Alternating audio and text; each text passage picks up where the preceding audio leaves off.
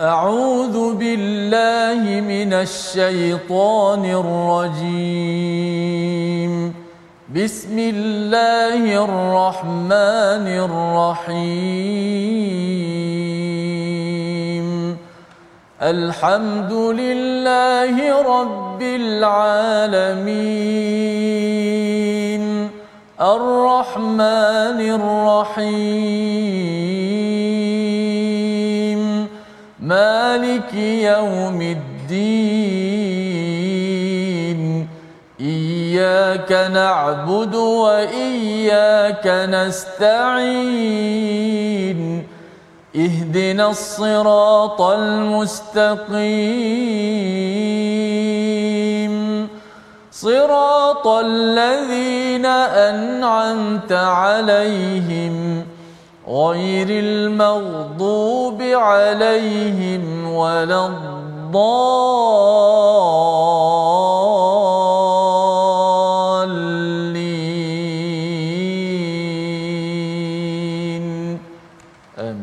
Assalamualaikum warahmatullahi wabarakatuh. Alhamdulillah wassalatu wassalamu ala Rasulillah wa ala alihi wa man wala syada la ilaha illallah syada Muhammadan abduhu wa rasuluh. Allahumma salli ala sayidina Muhammad wa ala alihi wa sahbihi ajma'in. Amma ba'du. Apa khabar tuan-tuan dan puan yang dirahmati Allah sekalian? Kita bertemu dalam My Quran Time baca faham amal pada hari ini. Kita ingin meneruskan pengajian kita daripada halaman 451 daripada surah As-Saffat, surah yang mempunyai 182 ayat. Ayat yang pendek-pendek tetapi ianya memberikan hentaman ataupun teguran mengingatkan kepada hati kita agar menjadi qalbun salim ya seperti Nabi Ibrahim dan semalam kita sudah pun melihat salah seorang tokoh muhsinin yang cemerlang yang buat ikhlas itqan dalam hidup iaitu Nabi Ilyas di mana beliau mengingatkan kepada kaumnya untuk bertakwa dan pada hari ini kita bersama Al-Fadil Ustaz Tirmizi Ali. Assalamualaikum Ustaz. Waalaikumsalam. Apa khabar hari ini? Hamzah. Alhamdulillah ya. Kita teruskan ustaz ya. Hari ini Ya. kita dalam halaman 451 bersama dengan tuan-tuan yang berada di rumah terus share dan kongsikan dengan rakan-rakan.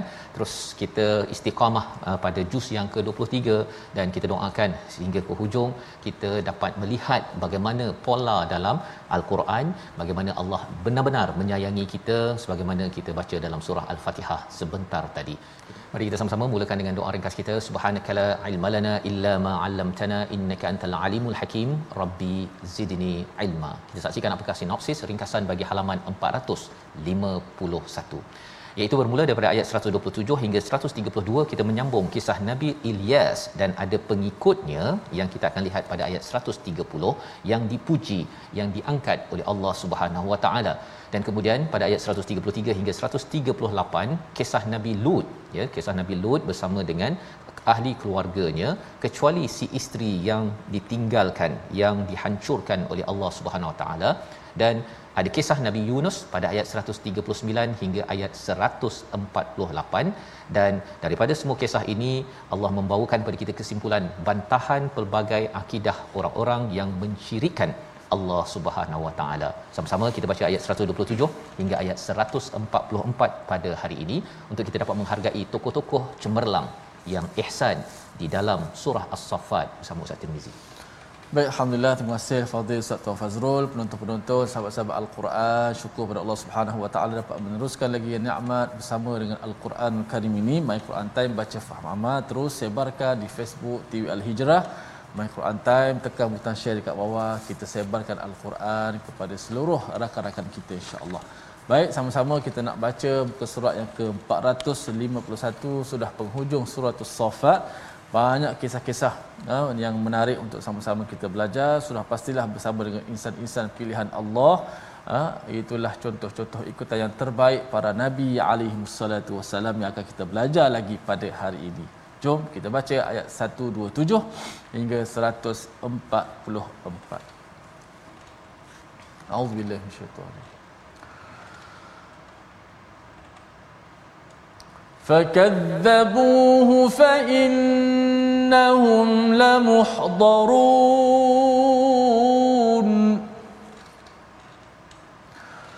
إلا عباد الله المخلصين.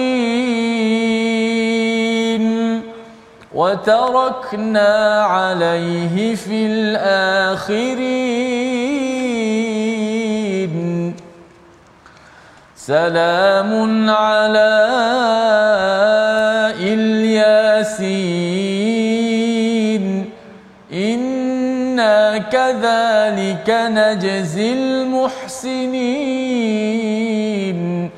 إنه من عبادنا المؤمنين.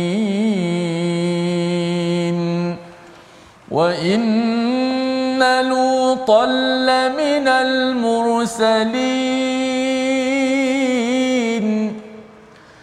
إذ نجيناه وأهله أجمعين إلا عجوزا في الغابرين ثم دمرنا الآخرين وإنكم لتمرون عليهم مصبحين وبالليل أفلا تعقلون وإن يونس لمن المرسلين. إذ أبق إلى الفلك المشحون. فساهم فكان من المدحضين. فالتقمه الحوت وهو مليم. فلولا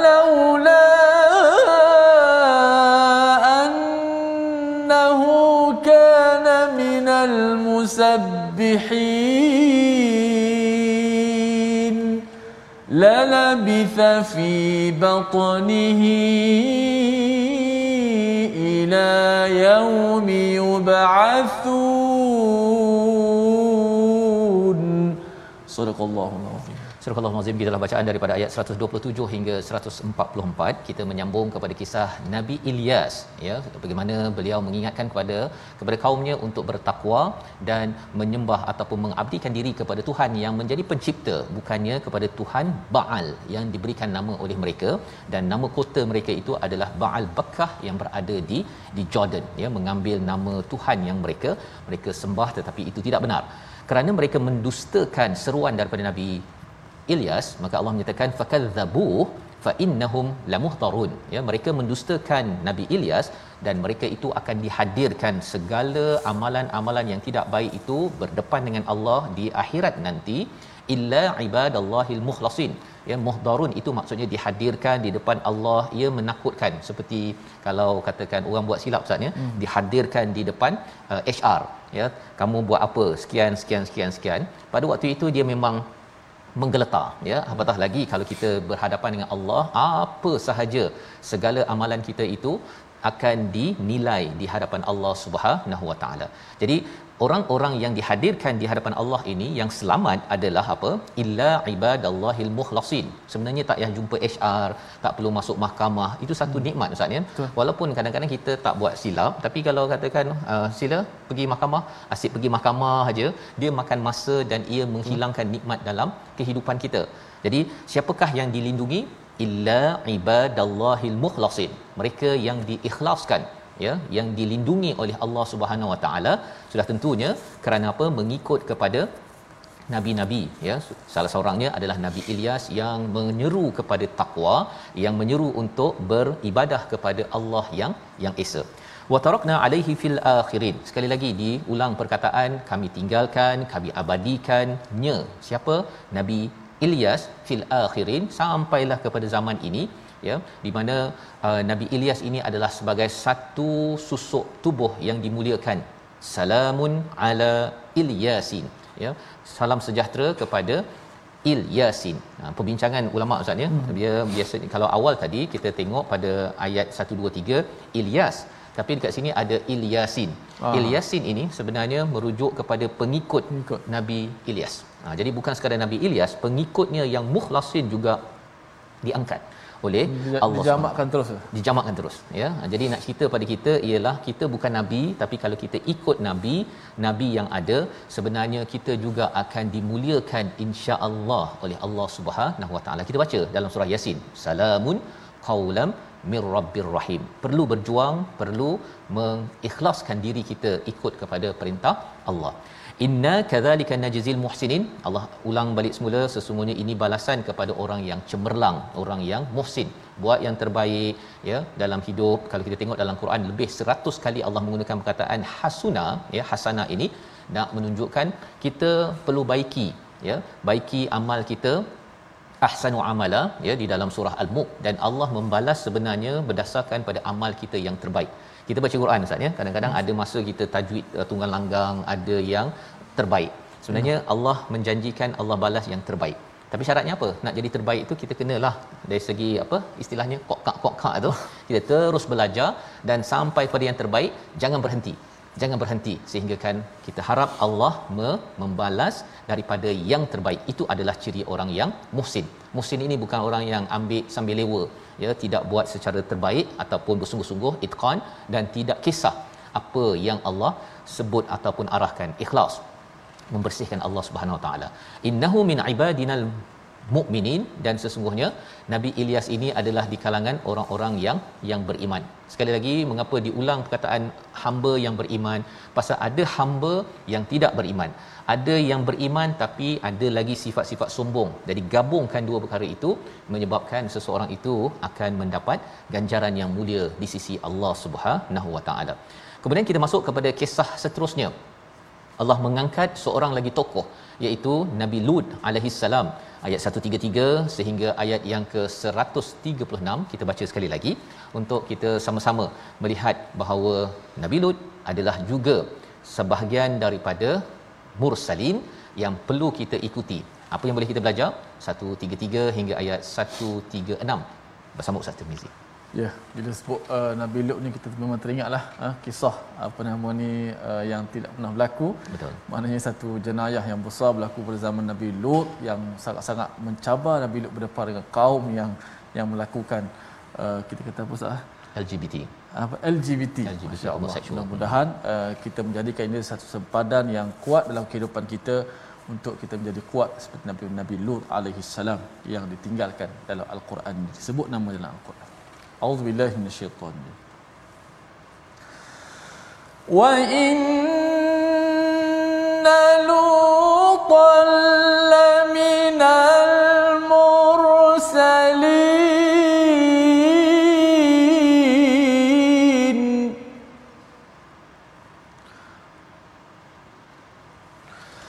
وإن لوطا لمن المرسلين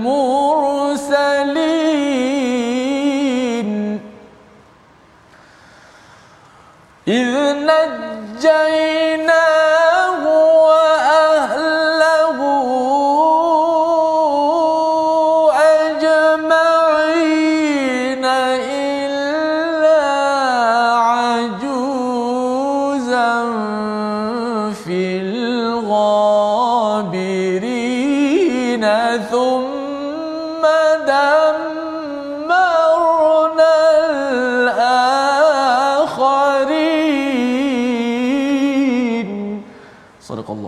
Surah Al-Azim gitulah bacaan daripada ayat yang ke-133 ya dan benar Lut termasuk salah seorang daripada kalangan rasul. Ingatlah ketika kami menyelamatkan baginda dan semua pengikutnya kecuali seorang perempuan tua iaitu isteri kepada Nabi Lut bersama orang yang tinggal di kota tersebut. Kemudian kami membinasakan orang-orang yang lain. Wa thumma dammarnal akharin. Selain daripada Nabi Lut yang berhijrah ataupun lari pada waktu malam itu meninggalkan kawasan dengan perintah daripada Allah Subhanahu Wa Taala Sebelum kita meneruskan kisah Nabi Lut ini Ustaz ya. Tadi bila kita berulang perkataan apa uh, istilahnya inna kadzalika najzil musinin. Banyak kali kan? Ya. Uh, Ibnu Ashur ada menyebut ataupun mengingatkan. Dia kata orang yang ajak ke arah kebaikan fokus kepada balasan daripada Allah.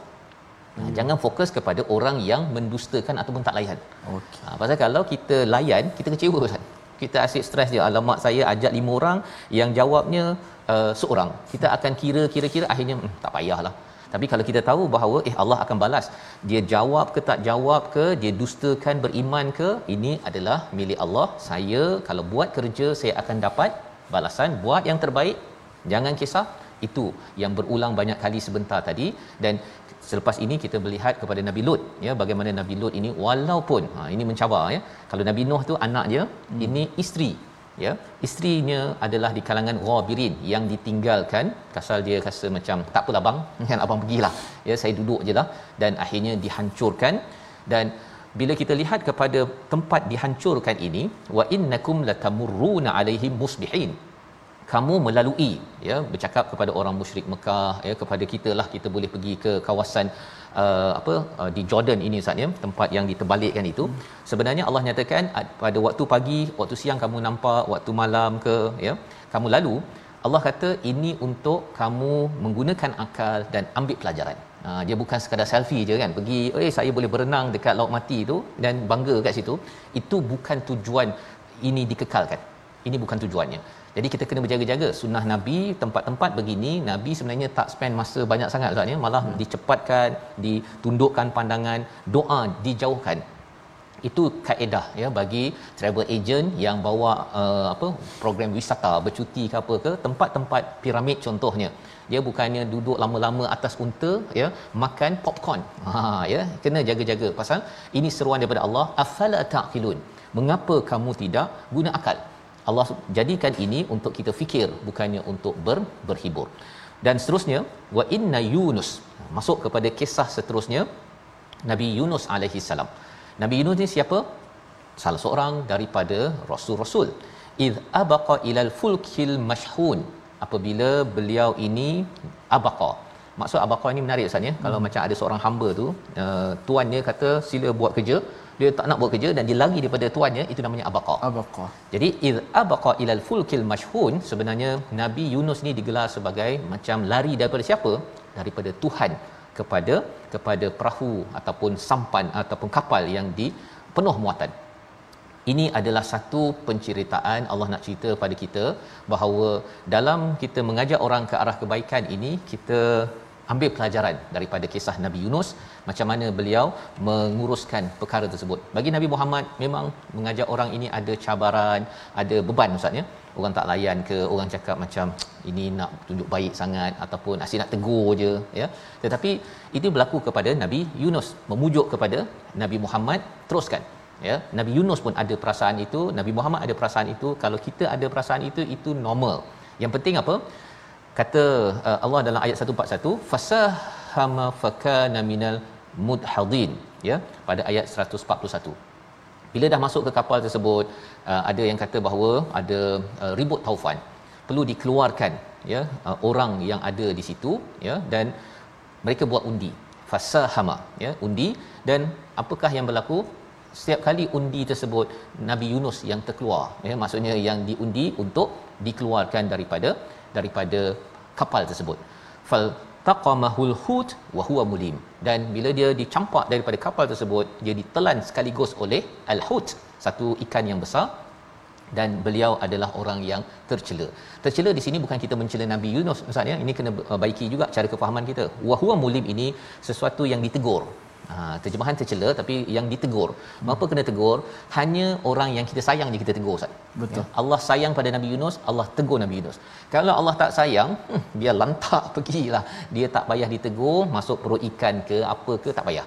Jadi dalam hidup kita ini kalau katakan ada ujian-ujian yang kita kena itu teguran Allah bukan Allah membenci kita. Membawa kepada perkataan pilihan kita pada hari ini kita saksikan iaitu abiqa ya sebentar tadi kita tengok pada perkataan abaqa melarikan diri. Sekali saja disebut dalam al-Quran kerana ia melambangkan kalau kita ini uh, mengajak orang ke arah kebaikan apa yang Allah seru itu jangan kita uh, ikut sangat perasaan kita sampai berputus asa.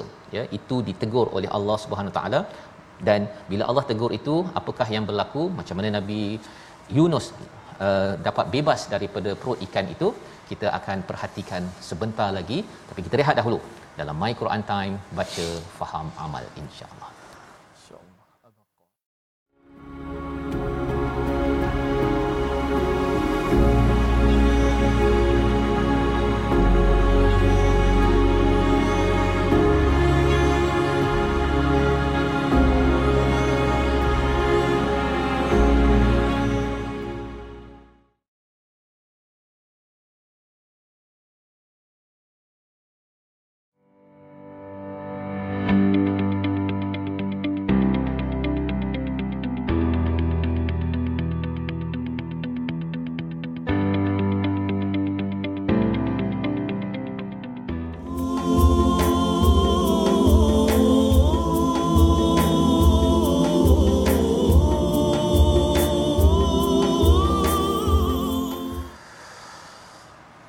فالتقمه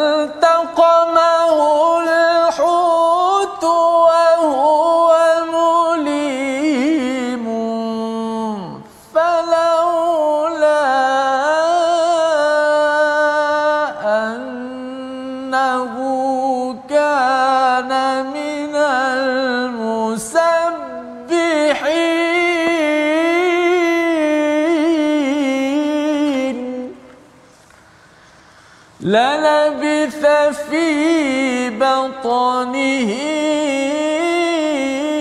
إلى يوم يبعثون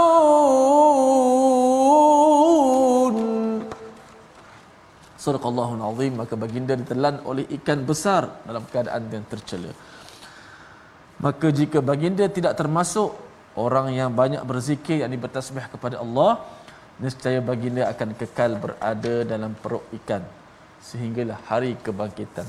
Inilah peristiwa babak yang mana uh, kehebatan apabila kita bertasbih berzikir kepada Allah sehingga Allah kata kalaulah Nabi Yunus tidak bertasbih berzikir kepada Allah nescaya dia akan kekal dalam perut ikan. Uh, perkataan uh, zikir ataupun tasbih yang kita gunakan telah menggambarkan kehebatan Allah Subhanahu Wa Taala tidak mustahil bagi Allah mustahil bagi kita kalau dalam perut ikan tu kita kata memang dah tak selamat. Lah. kan? Kalau kita test pun memang tak, tak mungkin almarhum lah. Ha, tapi ha, dengan bertasbih ha, dan subhanallah kita sebut dalam sembahyang kita kita zikir selepas solat kita dan subhana juga disebut dalam peristiwa Isra Mi'raj Tafaz eh? Baik kita ambil tajuk sikit pada muka surat 451 sebelum kita nak sambung lagi uh, pencerahan tadabbur kita. Faltaqamahul hutu wa huwa mulim jelaskan baris atas dan baris uh, depan dalam ayat ini.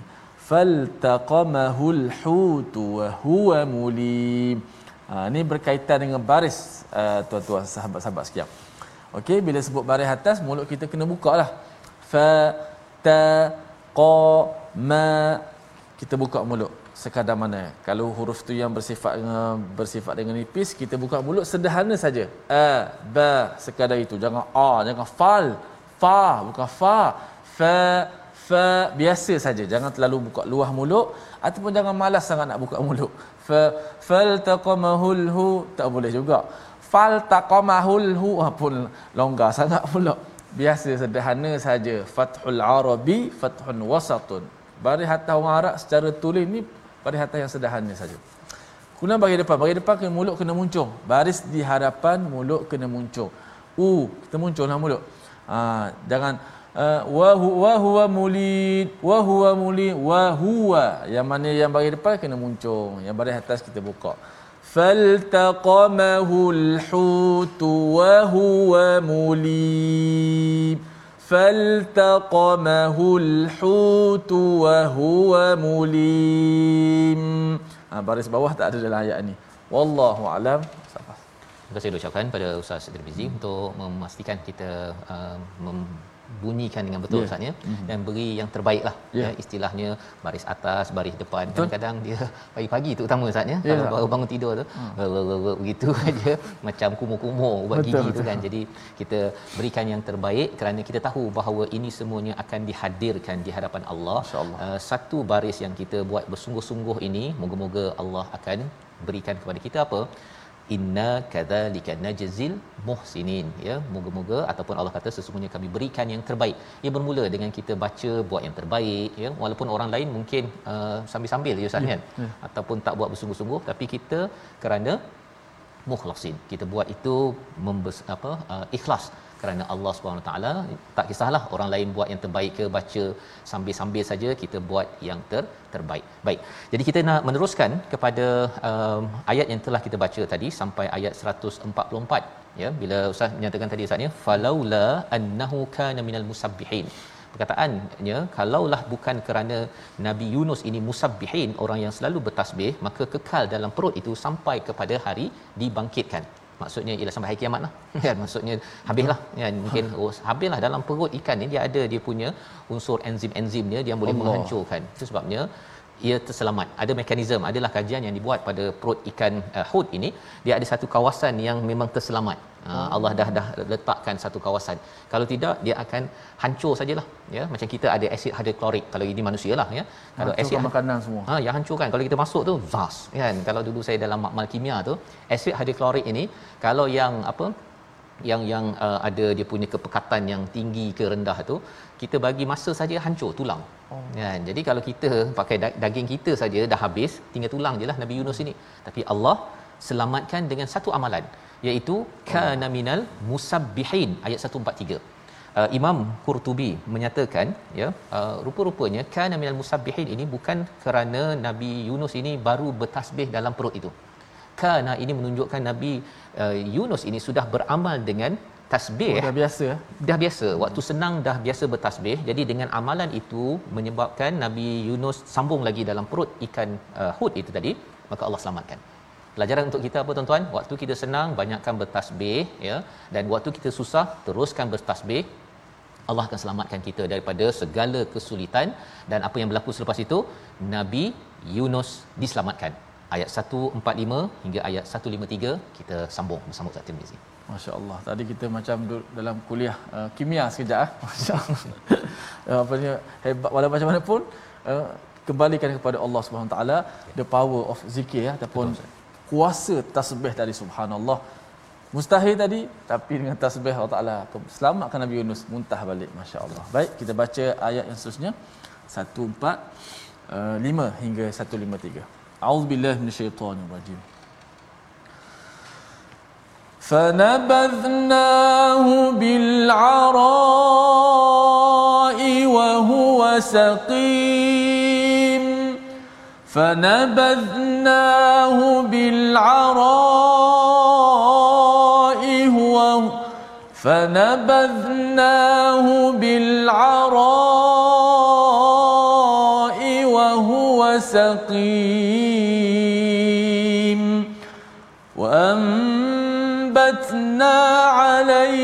شجرة من يقطين وأرسلناه إلى مئة ألف أو يزيدون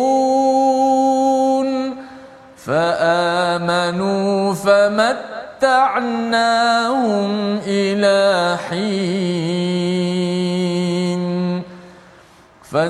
فاستفتهم ألربك البنات ولهم البنون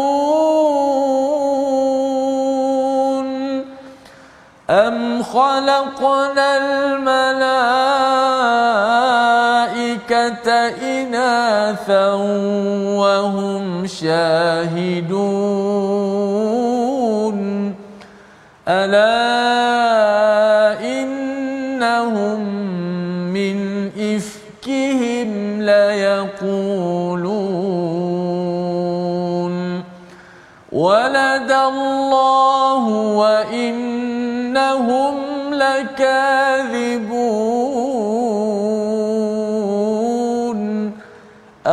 أصطفى البنات على البنين.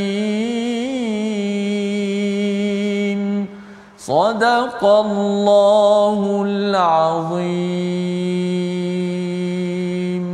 Surah Al-Nazim ayat 145 hingga 153 menyambung kisah Nabi Yunus sebentar tadi ya. Apabila Nabi Yunus ini terus bertasbih ya. Ketika senang bertasbih ketika susah bertasbih amalan yang perlu kita jaga.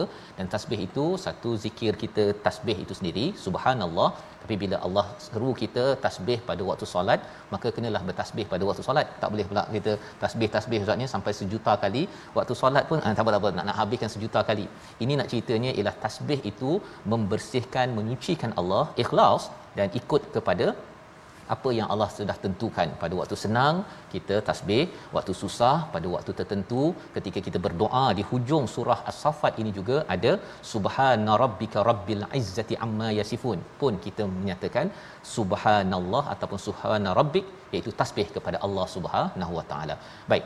Kesan daripada itu fanabadnahu ya iaitu kami lemparkan ya uh, terus termuntah ya ustaz ya lebih kurang begitulah daripada perut ikan tersebut bil ara di satu tempat yang tandus ya yang tak dikenali wa huwa saqim wa huwa saqim kalau kita pernah jumpa perkataan saqim ini Nabi Ibrahim sudah ucapkan dalam surah ini juga bila orang ajak pergi temasya ustaz ya yeah. sembah bintang tu dia kata ana saqim kan? Bahawa saya ni saqim. Kita tengok uh, sebelum ini pada ayat yang mana tu ya. Uh, kisah Nabi Ibrahim uh, iaitu pada ayat yang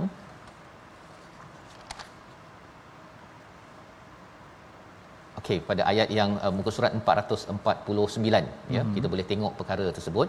Ayat 89 ha ya tuan-tuan boleh tengok. Saqim sakit. Sakit apa? Sakit Nabi Ibrahim itu bukan pasal sakit pening kepala Ustaz. Tapi dia sakit melihat orang yang mensyirikkan Allah. Jadi dia kata aku sakit aku tak nak ikut pada temasya tersebut. Tapi waktu itulah Nabi Ibrahim uh, berhujah dengan berhala dan berhujah dengan masyarakat pada waktu itu. Di sini Nabi Yunus sakit sakit ini kerana memang kurus Ustaz dalam tu ya. hmm. ya kurus ya dengan keadaannya yang tidak uh, cukup uh, nutrisi lah lebih kurang begitu. Tetapi telah di dihamburkan uh, oleh ikan tersebut. Wa ambatna. Nah ini mungkin kajian oleh para doktor kena kaji. Saya tak sempat melihat. Uh, istilahnya apa? Kami tumbuhkan padanya satu pohon namanya yaqtin diterjemahkan sebagai labu tapi bukan labu biasa saatnya. Uh, yang ini mungkin perlukan kajian daripada ulama dan juga uh, pakar. Bagaimana menguruskan kepada uh, isu bila tak cukup nutrisi dan sebagainya tetapi lepas itu apa yang berlaku? Nabi Yunus kembali sihat. Ya ha, ini perlu kita kaji. Tapi yang pentingnya pelajarannya apa? Bukan sekadar ilmu kedoktoran.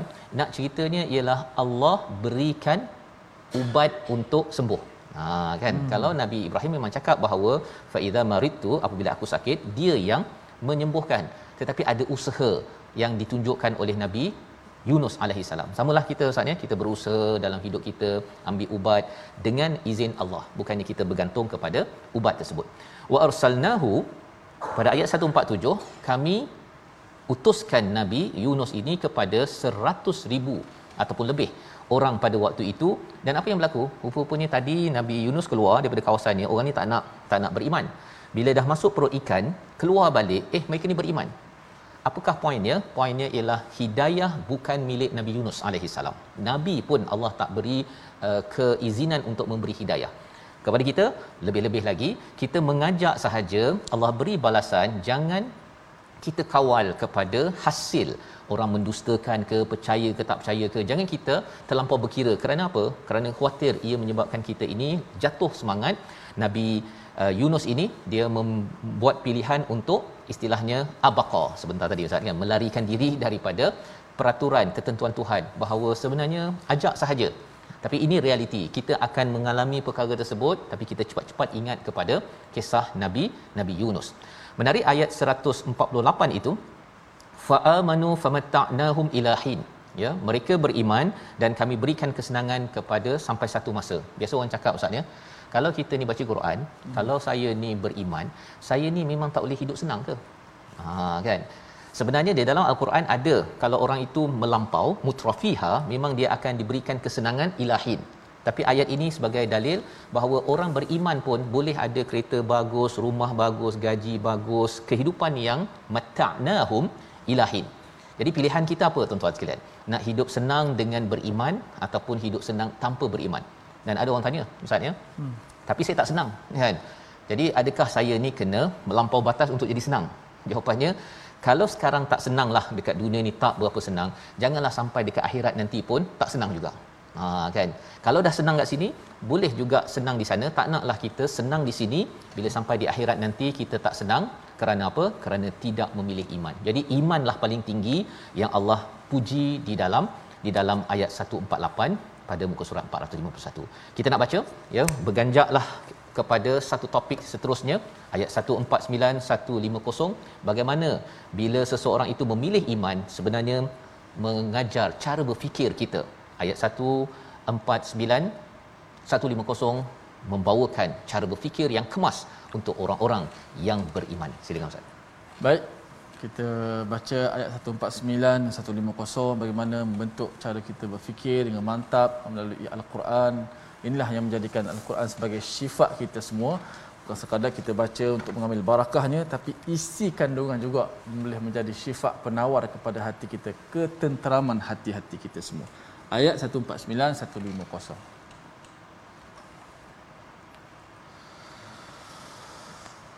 فاستفتهم ألربك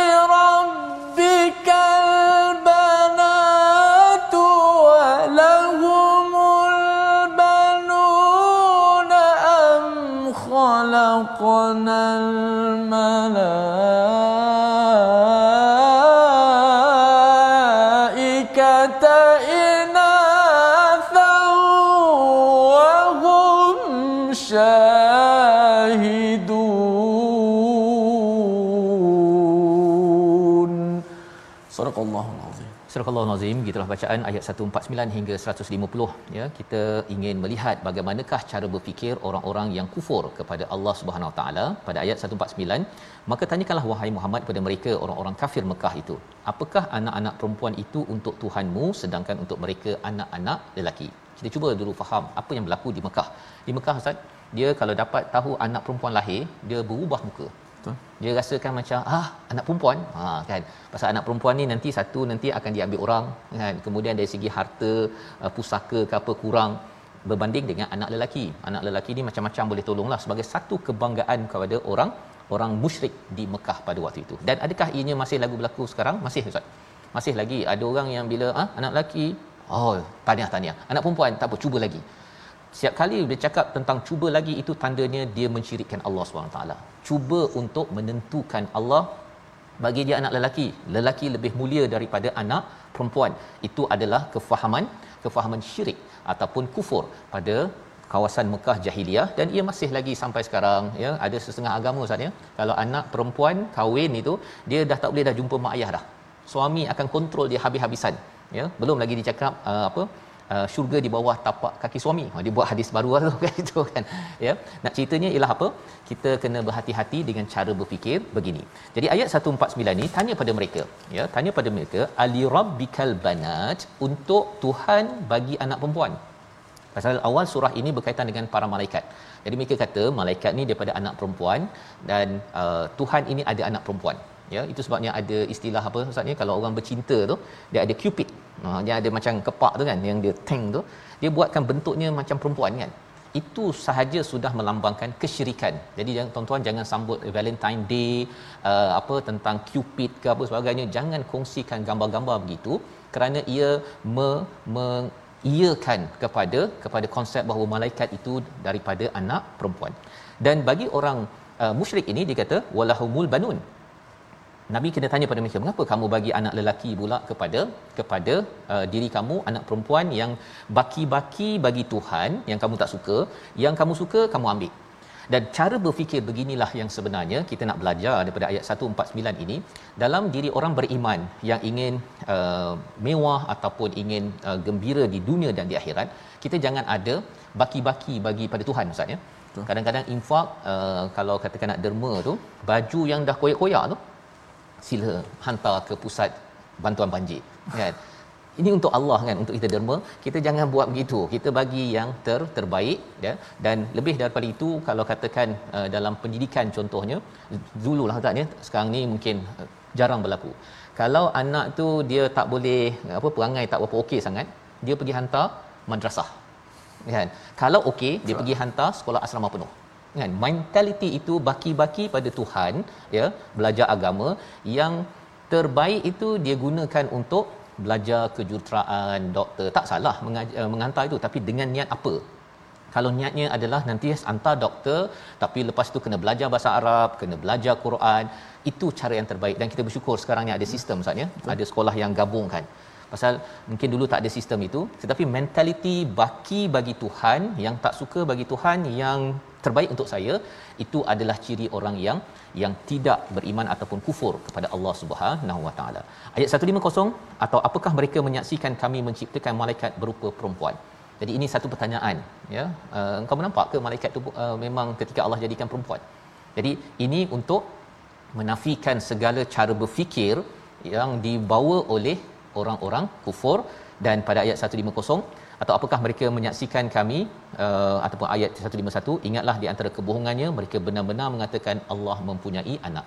Satu bagi baki-baki. Kemudian mereka kata perempuan malaikat itu padahal tak tengok pun. Dan yang ketiganya mereka mengatakan bahawa Allah ada anak.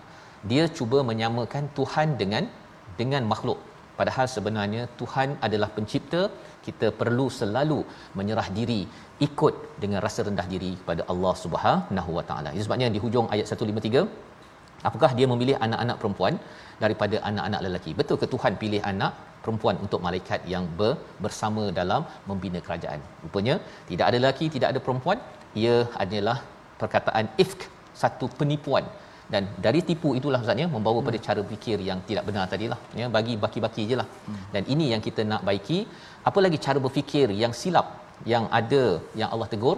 Kita akan saksikan esok insya-Allah. Tapi kita lihat dahulu resolusi halaman 451 yang pertama didik ahli keluarga agar patuh kepada Allah Subhanahu Wa Taala. Namun keputusannya kita serahkan pada Allah. Yang kedua selalu bertasbih ya ketika senang ya ketika susah ketika berbuat kesilapan. Kerana tasbih ini adalah lambang kehambaan di mana kita menyucikan Allah dan tahu bahawa diri kita banyak berbuat kezaliman ataupun kesilapan. Yang ketiga baiki dan dalami konsep tauhid yang benar bukan khurafat sehingga membawa kepada idea untuk Tuhan yang berbaki untuk saya yang terbaik. Kita kena baiki kefahaman tauhid yang sebenarnya. Kita berdoa insya-Allah. صدق الله العظيم. صدق الله العظيم. ومن أصدق من الله قيلا. سبحان الله العظيم. سبحان من تعطف بالعز وقال به. سبحان من لبس المجد وتكرم به. سبحان من لا ينبغي التسبيح إلا له. سبحان ذي الفضل والنعم. سبحان ذي المجد والكرم. سبحان الذي أحصى كل شيء علمه. سبحان الله عالم الخفيات رفيع الدرجات. ذي العرش يلقي الروح من أمره على من يشاء من عباده. يا رب العالمين. اللهم اغفر لنا ذنوبنا وكفر عنا سيئاتنا وتوفنا مع الأبرار.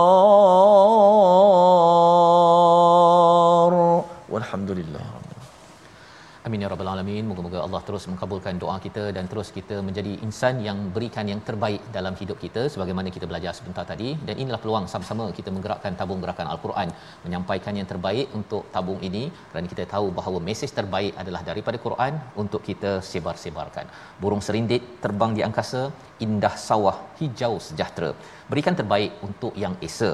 Buat pilihan hingga ke syurga. Bertemu lagi, My Quran Time, baca, faham, amal insya-Allah.